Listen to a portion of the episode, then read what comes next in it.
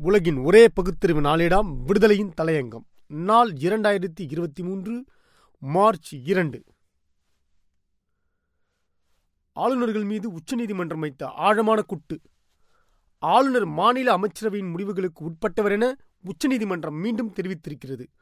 பஞ்சாப் மாநில சட்டமன்ற நிதிநிலை அறிக்கை கூட்டத்தொடரை கூட்டுவதற்கு அனுமதி வழங்குவது தொடர்பாக மாநில ஆளுநர் பன்வாரிலால் புரோஹித்துக்கு எதிராக உச்சநீதிமன்றத்தில் பஞ்சாப் மாநில அரசு மனு தாக்கல் செய்திருந்தது.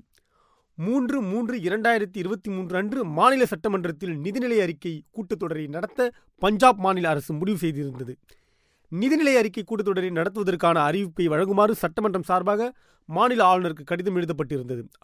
ஆனால் அதற்கு அனுமதி வழங்க மாநில ஆளுநர் பன்வாரிலால் புரோஹித் மறுத்துவிட்டார்.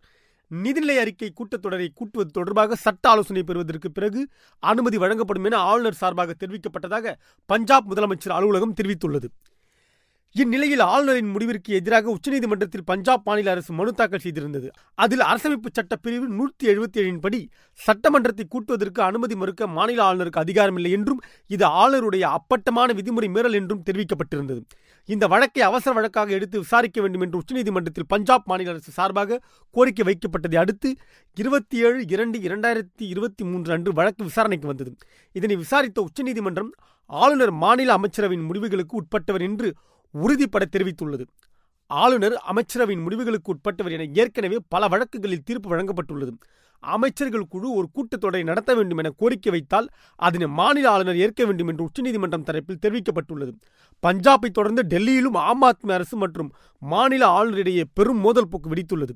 கேரளா தமிழ்நாடு போன்ற பிஜேபி ஆட்சி செய்யாத மாநிலங்களில் ஆளுநர்களின் அதிகார அத்துமீறல் நாளுக்கு நாள் அதிகரித்து வருவதாக எதிர்க்கட்சிகள் தொடர்ந்து குற்றம் சாட்டி வரும் நிலையில் ஒரு மாநில நிதிநிலை அறிக்கை கூட்டத்தொடரை கூட்ட மாநில ஆளுநர் அனுமதி மறுப்பது அரசியல் தளத்தில் பெரும் விவாதத்தை ஏற்படுத்தியுள்ளது.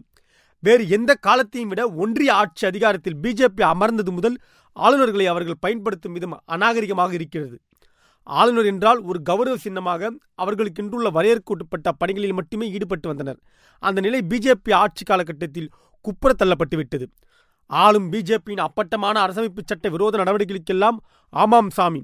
ஆணைக்கு அடிப்பணிய காத்திருக்கிறேன் என்று ஆயிரம் சலாம் போடும் தலையாட்டி பொம்மைகளாக ஆளுநர்கள் ஆக்கப்பட்டுவிட்டனர் என்பது மாபெரும் அவலமாகும். ஆளுநர் ஒருவர் அரசியல் கட்சி பிளவுபட்டு இரு அணிகளாக சிதறிய நிலையில் அந்த இரு அணித்தலைவர்களின் கைகளை பிடித்து இணைப்பது அப்பட்டமான அரசியல் அல்லவா?